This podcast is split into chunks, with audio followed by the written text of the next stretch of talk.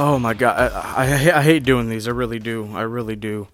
Ladies and gentlemen, Jon Huber, who portrayed Luke Harper in WWE, and most recently uh, Mr. Brodie Lee, the Exalted One, in AEW, passed away yesterday at the age of 41 years old.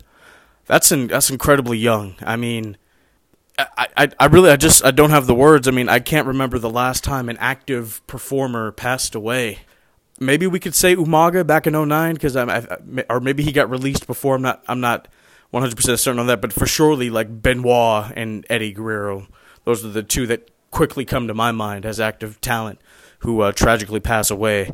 But I mean, it's just sad. It it really is. I, I mean, his run in AEW, he he debuts in March. His last match is in October against Cody, and a hell of a dog collar match for the TNT title. That's a seven month run, and in those seven months, he did excellent work. Feuded with Moxley over the heavyweight title at AEW, became the TNT champion, squashed Cody when Cody was running through everybody. That's that's one hell of a run, and I had I, I wanted to see what the Dark Order was going to do uh, once Brodie Lee returned. I, I believe. Uh, the fans, you know, we, we thought he had a knee injury or ankle injury, or I think he actually did have one, but maybe that was just to keep under wraps what was actually going on with him. Uh, his wife took to Instagram and uh, the heartfelt tribute at, uh, of course. I mean, but it's it's just sad. He died from a uh, lung issue that was unrelated to COVID nineteen. I mean, uh, she said his wife said that uh, he was surrounded by his his family and close personal friends, and I mean it, like a woman just lost her husband. Children have just lost their father. It's it, it, it's deeper than wrestling and performing, ladies and gentlemen, and it's unbelievable. I mean, but he had a hell of a run. I mean, Brodie Lee, of course, you know, people compared him to Bruiser Brody, which is why he adopted uh, the name Brody.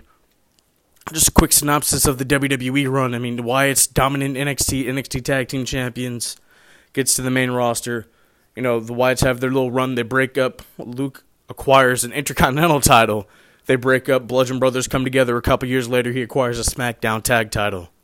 That's that's that's that's that's that's pretty. It's pretty good, you know. I mean, I know he wasn't quite happy with the way he was pursued, or not pursued, but the way he was portrayed uh, on camera and, and whatnot. So you know, he leaves and makes the jump to AEW.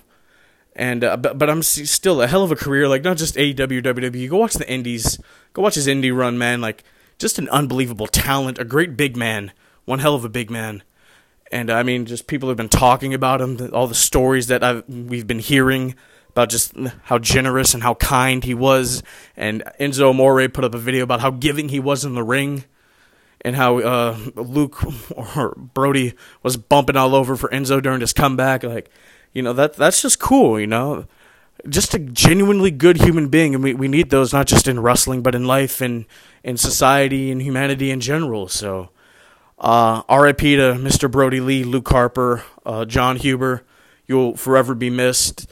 Uh, thank you for all your years of service in the squared circle, tearing it up with you know the the Shield when you were with the Wyatts and those amazing six man tags.